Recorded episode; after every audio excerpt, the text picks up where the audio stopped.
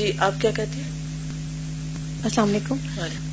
ایک کوسچن جو اکثر ہم لوگ جب کسی کو کچھ بات بتا رہے ہوتے ہیں، چاہے اسٹوڈنٹس میں بھی بتا رہے ہوں، تو یہ بہت آتا ہے کہ قرآن میں تو یہ آیا ہے کہ اللہ تعالیٰ جس کو ہدایت دینا چاہے وہ دیتا ہے اور جس کو بھٹکانا چاہے بھٹکا دیتا ہے. تو اگر اللہ نے ہمارے لیے ہدایت نہیں لکھی تو ہم کیسے ہدایت پا سکتے ہیں؟ تو اس کا مجھے سمجھ نہیں آتا کہ ان کو ڈائریکٹلی مطلب چھوٹا سا آنسر اور ان کو سمجھ میں آ جائے بات. انہوں نے کہاں سے پڑھا کہ ان کے لیے نہیں لکھی ہوئی؟ بس قرآن میں جب کبھی آیت آتی ہے نا کہ اللہ تعالیٰ جس کو چاہے، وہ اس کو نہ پیچھے دیکھتے ہیں نہ آگے، بس یہی کہتے ہیں کہ نہیں جس کو ہم کہیں کہ ہمارے لیے. تقدیر کا چپٹر پڑھا تھا ہمارے. جی میں نے ان کو اس حساب سے بھی کافی سمجھانے کی کوشش کی. اصل بات یہ ہے کہ جس نے نہیں ماننا ہوتا نا تو اس کو کوئی بھی بہانہ یا کوئی بھی لفظ مل جاتا ہے انکار کرنے کے لیے. لیکن اصل بات یہ ہے کہ اگر تقدیر میں نہیں بھی لکھا ہوا تو پھر تقدیر کو تقدیر سے ہی توڑنا نا. یعنی کہ آپ اپنی تقدیر میں اس بات کو سیکھنا اور سمجھنا کر لیں تو انشاءاللہ اگر آج وہاں ہے تو اللہ ہی تقدیر لکھتا اور مٹاتا ہے. تو اگر آپ کی تڑپ ہوگی تو اللہ تعالیٰ آپ کو اس کیٹیگری سے اٹھا کے اس میں ڈال دے گا. اس کے لیے کیا مشکل ہے؟ لیکن ہمارا تو فرض ہے نا کہ ہم سنیں اور سمجھیں. کیونکہ صورت اس میں آتا ہے نا الملک میں، قیامت کے دن لوگ کہیں گے لو کننا نسمع او نعقل ما کننا فی اصحاب السعیر، کاش ہم سنتے یا سمجھتے تاج ہم دوزخ والوں میں شامل نہ ہوتے. چلیے چیپٹر مکمل کر لیتے، پھر اگر کچھ وقت ہوا تو مزید بات کریں. امام اوزائی حضرت حسان بن عطیہ سے روایت کرتے ہیں کہ حضرت صلی اللہ علیہ وسلم نے فرمایا میری امت کے اشرار اخیار کے مقابلے میں ابھریں گے. اخیار یعنی اچھے لوگ خیر سے اور اشرار شر سے، اور ایسے ابھریں گے کہ ایمان والے لوگ اس طرح چھپا کریں گے جس طرح آج منافق ہم سے چھپتے ہیں. ایک وقت تھا کہ منافق چھپتے پھرتے تھے کہ دین پر عمل نہ کرنا پڑے، اور آج دین پر عمل کرنے والے چھپتے پھرتے ہیں کہ کسی کو پتہ نہ چلے کہ ہم دیندار ہیں ورنہ دنیا کا نقصان ہوگا. ابن ابی دنیا حضرت ابن عباس سے ایک مرفوع حدیث روایت کرتے ہیں کہ ایک زمانہ آئے گا مومن کا دل پانی میں نمک کی طرح گھل کر رہ جائے گا. صحابہ نے عرض کیا یا رسول اللہ ایسا کیوں ہوگا؟ فرمایا کہ منکرات دیکھیں گے لیکن روکنے کی ان میں طاقت نہ ہوگی، کیونکہ جب انسان منکر کو روکتا نہیں تو پھر دل میں ایمان نہیں رہتا. امام احمد حضرت جریر سے روایت کرتے ہیں کہ آن حضرت صلی اللہ علیہ وسلم نے فرمایا جس قوم میں گناہوں کا ارتکاب ہو اور بدکرداروں کے مقابلے میں دوسرے لوگ غالب ہوں اور پھر بھی وہ ان کو نہ روکیں تو اللہ تعالیٰ تمام پر اپنا عذاب نازل فرمائے گا. صحیح بخاری میں حضرت اسامہ بن زید سے مروی ہے کہ آن حضرت صلی اللہ علیہ وسلم نے ارشاد فرمایا قیامت کے دن ایک شخص کو لا کر جہنم میں ڈال دیا جائے گا، جہنم میں اس کی آنتیں تک نکل پڑیں گی. وہ دیوانہ وار اس طرح جہنم میں چکر لگائے گا جس طرح چکی کے گرد گدھا چکر لگاتا ہے.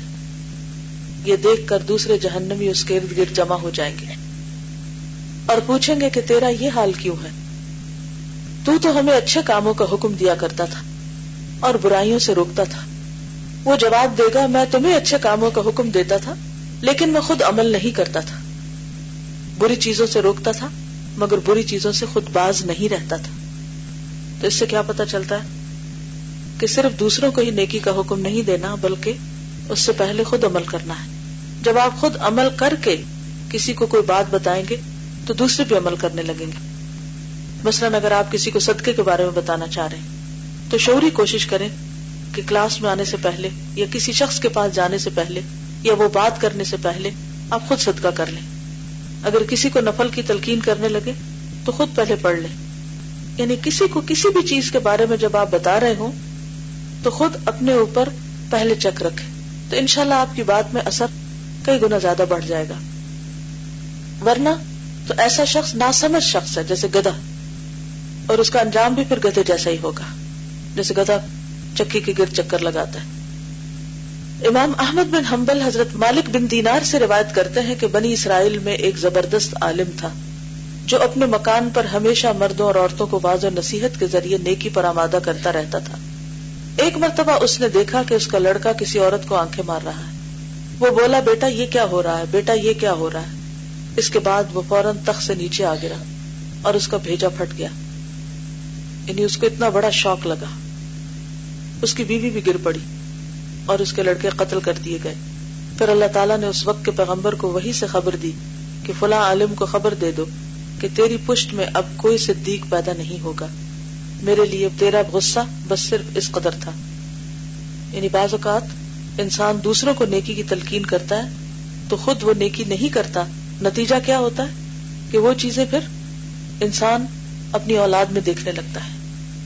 جس سے پہلے بھی ایک دن بات ہوئی تھی کہ اولاد ہمارا عکس ہوتی ہے، کہ ہم اس کی کیسی تربیت کرتے ہیں، اور جب ان میں کوئی غلطی دیکھے تو فوراً آیت کریمہ پڑھیں، لا الہ الا انت سبحانک انی کنت من الظالمین، کیونکہ سب سے زیادہ ہمارے بچے ہم ہی کو دیکھتے ہیں، اور جب وہ ہمارے اندر کوئی چیز دیکھتے ہیں تو اس کو فوراً لے لیتے ہیں، پھر ہمیں ان کو زبانی نصیحت اگر ہم کریں بھی تو ان کو اثر کوئی نہیں کرتی، کیونکہ وہ دیکھ چکے ہوتے ہیں کہ ہم جھوٹ بول رہے ہیں، ہم ڈس آنیسٹ ہیں دوسروں کے ساتھ، ہم دوسروں کو دھوکہ دے رہے ہیں، تو جواباً وہ بھی یہ ٹریٹ سیکھ جاتے ہیں۔ آپ چونکہ بچیاں ہیں، مستقبل کی مائیں ہیں، اور کچھ موجودہ مائیں بھی ہیں، تو بچوں کے لیے ہم سب فکر مند ہوتے ہیں کہ ہمارے بچے ہدایت پر ہوں، چاہے ہم خود ہیں یا نہیں، ان کی ضرور ہدایت چاہتے ہیں، ہر ماں یہ چاہتی۔ اور بہت سی مائیں، بہت سی خواتین کو میں نے دیکھا کہ وہ دین کی طرف اس وقت آئیں جب ان کے بچے ہو گئے، کیونکہ ان کو فکر ہوئی کہ اب ہمیں ان کو سکھانا ہوگا۔ تو ماں ایک عملی نمونہ ہوتی ہے بچوں کے سامنے، جو کچھ وہ کرتی ہے بچے اس کو دیکھ کر کاپی کرتے چلے جاتے ہیں بغیر زیادہ محنت کے، اور وہ ہمارے آثار ہوتے ہیں۔ پھر کیا ہوتے ہیں؟ آثار۔ ان پر ہمارا اثر ہوتا ہے اور وہ ہمارے آثار بن جاتے ہیں۔ اس لیے اس بات سے اور بھی زیادہ ڈرنا چاہیے کہ اگر ہم کچھ غلط کریں گے تو وہ ہم صرف خود نہیں کر رہے، وہ جو آس پاس دیکھ رہے ہیں نا معصوم، وہ بھی شروع ہو جائیں گے، اور ان کے ذمہ دار بھی ہم ہوں گے پھر۔ اس لیے اپنی اور نسلوں اور اپنی اولاد کی خاطر، اب وہ جو حضرت عمر رضی اللہ تعالیٰ عنہ نے جس بچی سے اپنے بیٹے کی شادی کی بات کی تھی، جو اپنی ماں کو منع کر رہی تھی کہ دودھ میں پانی نہ ملاؤ، اسی کی نسل سے حضرت عمر بن عبدالعزیز پیدا ہوئے تھے۔ تو بعض اوقات انسان کی نیکی نسلوں تک جاتی ہے، اور بعض اوقات انسان کی برائی کا اثر بھی نسلوں تک جاتا ہے۔ اور یہ ایک اور حدیث سے بھی ہمیں پتہ چلتا ہے کہ ایک شخص نے نبی صلی اللہ علیہ وسلم کے ساتھ بدتمیزی کی، تو اس وقت آپ نے اس شخص کے بارے میں کہا کہ اس کی نسل سے ایسے لوگ پیدا ہوں گے کہ قرآن ان کے حلق سے نیچے نہیں اترے گا، اور وہ دین سے اس طرح نکل جائیں گے جیسے تیر کمان سے نکل جاتا ہے۔ اصل بات یہ ہے کہ ہمیں اس بات کا یقین نہیں کہ گناہ کا نقصان ہوتا ہے، یہ یقین نہیں ہے۔ اگر ہمیں یہ یقین ہو جائے نا تو ہم کھلے چھپے ہر جگہ گناہ سے بچیں، ہر جگہ بچیں۔ اب دیکھیے کہ مثال کے طور پر یہ کاغذ ہے اس وقت میرے ہاتھ میں، اگر میں اس کو دائیں طرف پھینکوں گی تو یہ دائیں طرف جائے گا، اور اگر اس کو میں بائیں طرف پھینکوں گی تو بائیں طرف جائے گا۔ اسی طرح اگر ہم کوئی نیکی کریں گے تو وہ نیکی دائیں طرف لکھی جائے گی اور وہ نیکی میں شمار ہوگی، اور اگر ہم برائی کریں گے تو وہ لازماً بائیں طرف لکھی جائے گی۔ یہ کیسے ہو سکتا ہے کہ ہم غلط کام کریں، غلط بات کریں اور وہ ہمارے حسنات میں لکھی جائے، اور یہ بھی نہیں ہو سکتا کہ وہ کہیں معلق رہے۔ ہاں کچھ دیر معلق رہتی کہ بندہ توبہ کر لے، اور اگر انسان توبہ نہ کرے تو وہ اپنی جگہ جا پہنچتی۔ تو اس لیے کچھ بھی کریں تو ضرور سوچیں کہ کہاں لکھا جائے گا۔ اگر آج کی لڑکیاں اپنی عزت عصمت کی حفاظت نہیں کرتی، اپنے ماں باپ کو دھوکہ دیتی ہیں، یا ماں باپ سے چھپ کر کوئی غلط کام کرتی ہیں، تو وہ یہ نہ سمجھے کہ بس اتنی ہی بات ہے۔ کہیں ایسا نہ ہو کہ کل جو ہم اپنے ماں باپ کے ساتھ کر رہے ہیں وہ ہماری اولاد ہمارے ساتھ کرے۔ ہمیں دھوکہ کہاں سے ہوتا ہے؟ دھوکہ یہاں سے ہوتا ہے کہ جب ہم غلطی کرتے ہیں اور اس کا فوراً اثر نہیں نا نظر آتا ہمیں، تم کہتے کچھ نہیں بگڑا، کچھ نہیں بگڑا، کچھ نہیں ہو، بس سب ٹھیک ہے، پھر اور دلیر ہو جاتے اور دلیر ہو جاتے، شیطان پیچھے لگا ہوتا ہے اور پش کرتا ہے، دیکھو کیا ہوا، کچھ بھی نہیں ہوا، سبھی تو کر رہے ہیں، ان کا کیا بگڑا۔ ہمارے سامنے ایسے لوگوں کی مثالیں لاتا ہے کہ فلاں نے اتنے اتنے غلط کام کی پھر بھی بڑا خوشحال ہے دنیا میں۔ یہ نہیں دیکھتے کہ خوشحالی یہاں تک تھوڑی ہے، اس سے آگے بھی تو کچھ ہونا ہے ابھی، اور آپ تو صرف اس کا ظاہری پہلو دیکھ رہے ہیں، آپ کو کیا پتا دوسری طرف اس کی زندگی میں کیا کیا مسائل ہیں۔ ایک دفعہ میری بہن نے ایک چھوٹی سی کہانی سنائی تھی کہ ایک خاتون تھی، وہ پریگننٹ ہوئی تو انہوں نے اور ان کے ہسبینڈ نے ڈیسائیڈ کیا کہ وہ کوئی بھی غلط کام نہیں کریں گے، تاکہ جو ان کا آنے والا بچہ ہے اس کے اوپر وہ ہر طرح کے گناہ اور غلط اثرات سے محفوظ رہے. تو انہوں نے حتی الامکان دونوں نے بچنے کی کوشش کی.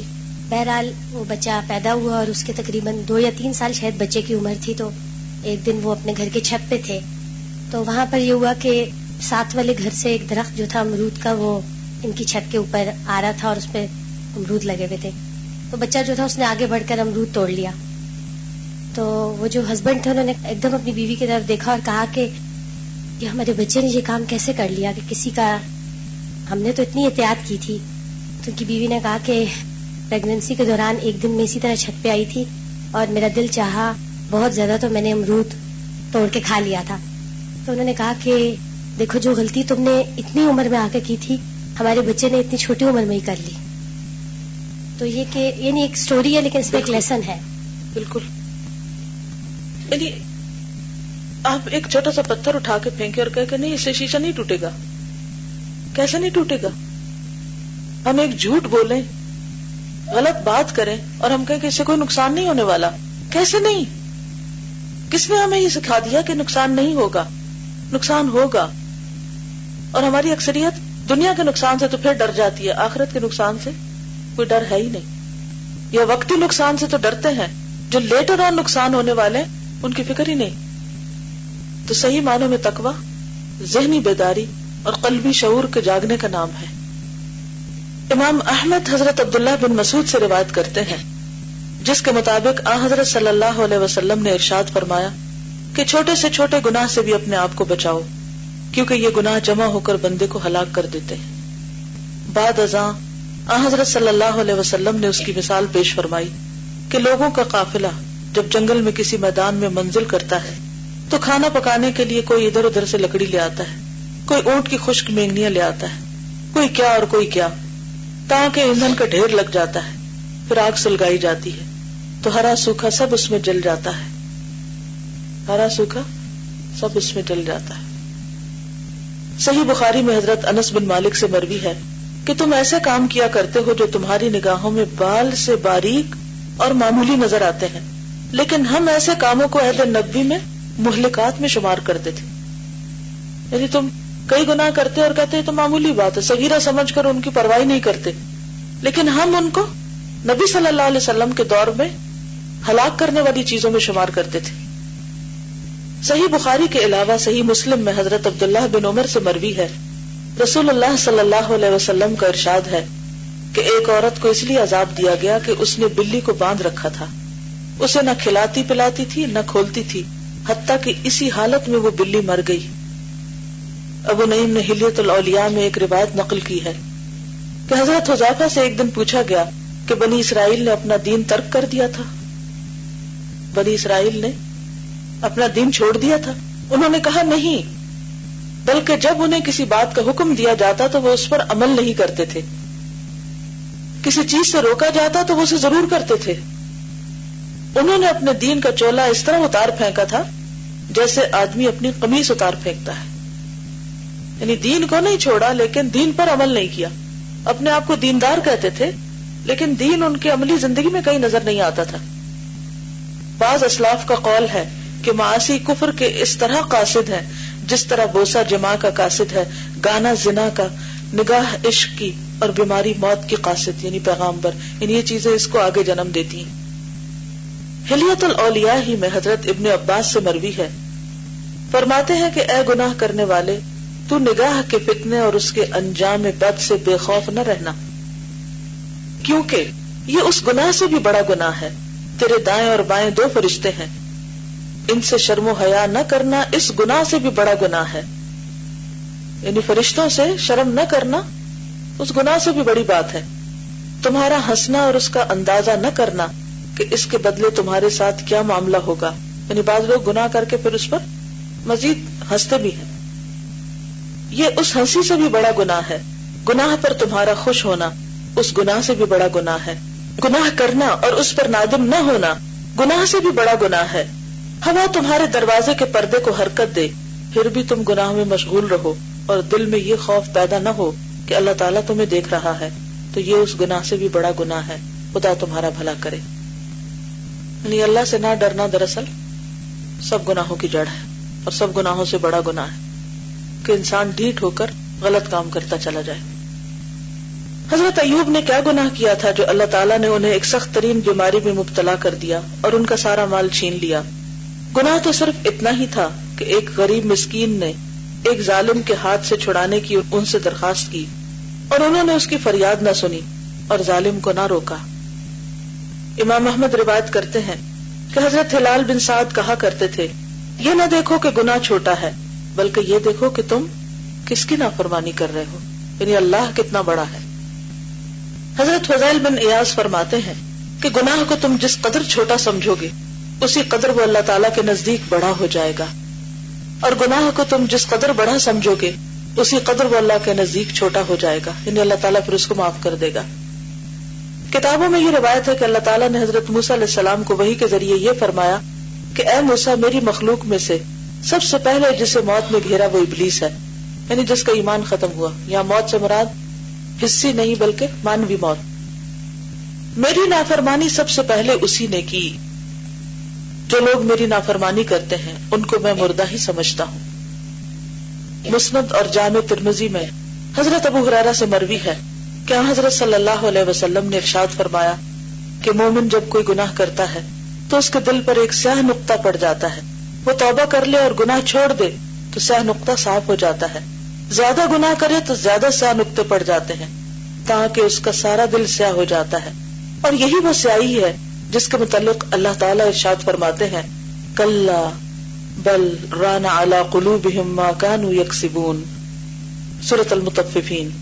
نہیں بلکہ بات یہ ہے کہ ان کے دلوں پر انہی کے اعمال کے زنگ بیٹھ گئے ہیں، ان کے دلوں پر انہی کے اعمال کے زنگ بیٹھ گئے ہیں۔ امام ترمذی فرماتے ہیں کہ اوپر بیان کی گئی حدیث صحیح ہے، یعنی سیاہ نقطہ لگنے کی۔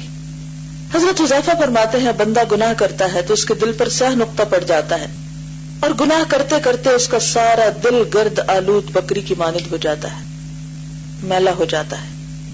امام احمد حضرت عبداللہ بن مسعود سے روایت کرتے ہیں کیا حضرت صلی اللہ علیہ وسلم نے ارشاد فرمایا کہ اے قریش، اس حکومت کے حقدار تم ہی ہو، لیکن اس وقت تک کہ تم اللہ تعالیٰ کی نافرمانی نہ کرو، نافرمانی کرو گے تو وہ تم پر ایسے لوگوں کو مسلط کر دے گا جو تمہیں چھیل ڈالیں گے اور تمہاری کھال اس طرح اتاریں گے جس طرح لکڑی چھیل دی جائے۔ یہ کہہ کر آپ نے اس لکڑی کی طرف اشارہ فرمایا جو آپ کے ہاتھ میں تھی، اور لکڑی کی چھال اتار دی تو سفید چکنی لکڑی اندر سے نکل آئی۔ امام احمد حضرت وہب سے روایت کرتے ہیں کہ بنی اسرائیل کو اللہ رب العالمین نے فرمایا تھا کہ میری اطاعت اور پیروی کی جائے تو میں خوش ہوتا ہوں، برکت دیتا ہوں، اور میری برکت کی کوئی حد نہیں ہوتی، اور جب میری نافرمانی کی جائے تو میرا غضب نازل ہوتا ہے، اور میری لعنت نافرمانی کرنے والے کی 7ویں اولاد تک پہنچتی ہے۔ امام احمد سے مروی ہے کہ حضرت عائشہ صدیقہ نے حضرت معاویہ کو ایک مراسلہ بھیجا، خط بھیجا، جس میں انہوں نے لکھا اما بعد فان العبد اذا عمل بمعصیت اللہ عاد حامده من الناس ذاما، ذم سے۔ اما بعد، جب بندہ اللہ تعالیٰ کی نافرمانی کرتا ہے تو اس کی تعریف کرنے والے بھی اس کی مذمت کرنے لگتے ہیں، تو اس وقت انسان کو سوچنا چاہیے کہ وہ کون سا ایسا گناہ کر رہا ہے جس کا اسے شعور بھی نہیں۔ اب پچھلی جتنی بھی باتیں پڑھیں اور آگے بھی پڑھیں گے کہ اچھا اگر گناہ کا اثر اتنی دور تک جاتا ہے تو اب جو ہمارے آبا و اجداد نے گناہ کیے پھر اب ہم کیا کریں، اور جو ہم گناہ کر رہے ہیں تو اب تو پھر کوئی امید کا راستہ ہی نہیں، اب اثر تو ہونا ہی ہے اور ہو جائے گا، اور اب ہم تو کچھ بھی نہ کریں۔ کیا ایسے ہی کرنا حل ہے اس کا؟ کیا کریں گے؟ ربنا اغفر لی ولوالدی وللمؤمنین یوم یقوم الحساب۔ خوب خوب استغفار کریں اپنے لیے اور اپنے آبا و اجداد کے لیے، کیونکہ اس کا حل استغفار ہی ہے، اور ان الحسنات یذہبن السیئات، جو ہو چکا سو ہو چکا، وہ وقت واپس نہیں آ سکتا، لیکن اللہ مہربان ہے، لہذا ضرورت اس بات کی ہے کہ رو کر سچے دل سے توبہ کریں اور آئندہ ایسی کوئی حرکت نہ کریں، اور اس بات کی دعا کریں کہ یا اللہ، جو ہماری غلطیاں ہیں اس کا وبال آگے نہ جائے۔ ابو نعیم حضرت ابو الدرداء سے روایت کرتے ہیں آدمی کو چاہیے کہ ایمان والوں کی لعنت سے اپنے آپ کو بچائے، کیونکہ وہ نازل ہوتی ہے تو اس کا پتہ بھی نہیں چلتا، اس کے بعد فرمایا کہ جانتے ہو کس طرح؟ پھر فرمایا بندہ جب گناہ کرتا ہے تو اللہ تعالیٰ ایمان والوں کے دلوں میں اس کی جانب سے اس طرح نفرت پیدا کر دیتا ہے کہ اس کی سمجھ میں نہیں آتا کہ سارے لوگ میرے خلاف کیوں ہو گئے، سارے مجھے برا بھلا کیوں کہتے ہیں، کیونکہ وہ سمجھ رہا ہوتا ہے کہ وہ تو بہت اچھا ہے لیکن پھر بھی لوگ اس کی قدر نہیں کر رہے، پھر بھی اس کو اچھا نہیں سمجھ رہے. تو یہ دراصل ایسے گناہ ہوتے ہیں کہ جن کو کر کے انسان سمجھتا نہیں کہ وہ گناہ کر رہا ہے. عبداللہ بن امام احمد کتاب الزہد میں روایت کرتے ہیں کہ امام محمد بن سیرین کچھ قرضدار ہو گئے اور اس غم میں بہت پریشان رہتے تھے. ایک دن فرمانے لگے اس غم اور پریشانی کا سبب مجھے اچھی طرح معلوم ہے، یہ اس گناہ کا نتیجہ ہے جو آج سے 40 سال بیشتر مجھ سے سرزد ہوا تھا. کیونکہ جو عارف ہوتے ہیں نا، جن کو معرفت اللہ دے دیتا ہے، ان کو اللہ تعالیٰ ان کے گناہ یاد بھی کرا دیتا ہے، بھولے ہوئے گناہ بھی یاد آ جاتے ہیں ان کو، اور پھر وہ اس پر شرمندہ ہوتے ہیں اور روتے ہیں اور معافی مانگتے ہیں. لیکن جن کے دلوں میں اللہ کی پہچان نہیں ہوتی، ان کو اب کا کیا وہ گناہ بھی یاد نہیں رہتا. ٹھیک ہے، نسوا اللہ، وہ اللہ کو بھول گئے لیکن اللہ نے لکھ لیا ان کا سب کچھ. یہاں ایک باریک نقطہ ہے جس کے سمجھنے میں عموماً لوگوں نے غلطی کی ہے، اور وہ نقطہ یہ ہے کہ گناہ کی تاثیر فوری طور پر نظر نہیں آتی، یعنی گناہ کا اثر نظر نہیں آتا، اور بندہ گناہوں کو بھول کر خیال کرنے لگتا ہے کہ گناہ کا کوئی اثر باقی نہیں رہا. یوں اس کے خیالات اس شعر کے مطابق ہو جاتے ہیں، اذا لم یغبر حائطا فی وقوعہ فلیس لہ بعد الوقوع غبار، جب دیوار کے گرتے وقت غبار نہ اٹھا تو گر جانے کے بعد کیا غبار اٹھے گا. یعنی گناہ کرنے کے وقت کچھ نہیں ہوا تو بعد میں کیا ہوگا، یہ غلط فہمی ہو جاتی ہے ان کو. اللہ اللہ، اس دقیق نقطے سے بے خبری کے سبب اللہ کی کتنی مخلوق ہلاک و برباد ہو گئی. اللہ کے بندے اس کی بڑی بڑی نعمتوں سے محروم ہو گئے، اور کیسے کیسے عذاب انہوں نے اپنے سروں پہ اٹھا لیے. جہاں بڑے بڑے علماء اور فضلاء دھوکہ کھا گئے، وہاں احمقوں کا تو پوچھنا ہی کیا. یہ فریب خوردہ لوگ جانتے نہیں کہ عرصے کے بعد گناہوں کا پھوڑا پھوٹے بغیر نہیں رہے گا، کہیں نہ کہیں پھوٹ پڑے گا. تلوار اور نیزے کا زخم بھر جاتا ہے، مگر معمولی سی بے اعتدالی اور بد پرہیزی اسے تازہ کر دیتی ہے. امام احمد حضرت ابو الدرداء سے روایت کرتے ہیں کہ اللہ تعالیٰ کی عبادت تم اس طرح کرو گویا تم اللہ کو اپنے سامنے دیکھ رہے ہو، اور اپنے آپ کو مردہ سمجھو. یعنی اکثر یہ خیال اپنے دل میں لایا کریں کہ اچھا جب میں مری ہوئی ہوں گی تو چارپائی پہ کیسے پڑی ہوں گی، یا یہ کہ پھر میرا کیا حال ہوگا، اس وقت مجھے کیا چاہیے ہوگا، تو میں وہ ابھی جلدی سے کر لوں جو میں اس وقت نہیں کر سکوں گی. نیز یہ سمجھ لو کہ تھوڑا سا جو تمہیں کافی ہو جائے غفلت میں ڈالنے والے کثیر سے بہتر ہے. نیکی پرانی نہیں ہوتی، اور گناہ کو کبھی بھولنا نہیں چاہیے. ایک بزرگ نے ایک خوبصورت لڑکے کو دیکھا اور اس کی خوبصورتی پر کچھ دیر غور کرتے رہے. جب رات کو وہ سو گئے تو خواب میں وہ لڑکا ان کے سامنے آیا اور کہنے لگا کہ اس کا انجام تم 40 سال کے بعد دیکھو گے. گناہوں کا اثر گو بدیر ظاہر ہوتا ہے، لیکن اس کا کچھ نہ کچھ اثر فوری طور پر ضرور ہوتا ہے. چنانچہ حضرت سلیمان تیمی کہتے ہیں کہ انسان رات کو مخفی طور پر گناہ کرتا ہے، لیکن صبح کو وہ اس حالت میں اٹھتا ہے کہ اس کی ذلت اس کے سر پہ سوار ہوتی ہے. پھر ہم لوگوں کو بلیم کرنے لگتے، فلاں بہت برا، اس نے مجھے ہرٹ کر دیا، فلاں ایسا اور ویسا ہے، اس نے میرے ساتھ بڑی زیادتی کی. لیکن ہم بھولے ہوئے ہوتے ہیں کہ کس چیز کا وبال میرے سامنے آیا ہے، یہ ایسا میرے ساتھ ہوا کیوں ہے. حضرت یحییٰ بن معاذ الرازی کہتے ہیں کہ مجھے اس عقل مند پر تعجب ہوتا ہے جو یہ دعا مانگتا ہے، اللہم لا تشمت بی الاعداء، اے اللہ دشمنوں کو مجھ پر نہ ہنسا. لیکن افسوس وہ خود دشمنوں کو اپنے اوپر ہنساتا ہے. کسی نے پوچھا کیوں کر؟ فرمایا اللہ تعالیٰ کی نافرمانی کرتا ہے، جس سے قیامت کے دن یقیناً اس کی ہنسی اڑائی جائے گی. سورۃ المطففین میں آتا ہے نا، من الکفار یضحکون علی الارائک ینظرون هل سبب الکفار ما کانوا یفعلون. حضرت ذوالنون فرماتے ہیں جو شخص چھپ چھپا کر اللہ تعالیٰ کے ساتھ خیانت کرے گا، اللہ تعالیٰ اس کی مخفی چیز کو ظاہر کر دے گا اور اس کا راز فاش کر دے گا. جو چھپ کے اللہ سے خیانت کرے گا، اللہ اس کی خیانت کو ظاہر کر دے گا. تو انسان بچ نہیں سکتا، بھاگ نہیں سکتا. کل امرئ بما کسبت رہین. کیا مطلب ہے اس کا؟ ہر شخص اپنی کمائی کے بدلے رہن میں پکڑا ہوا ہے.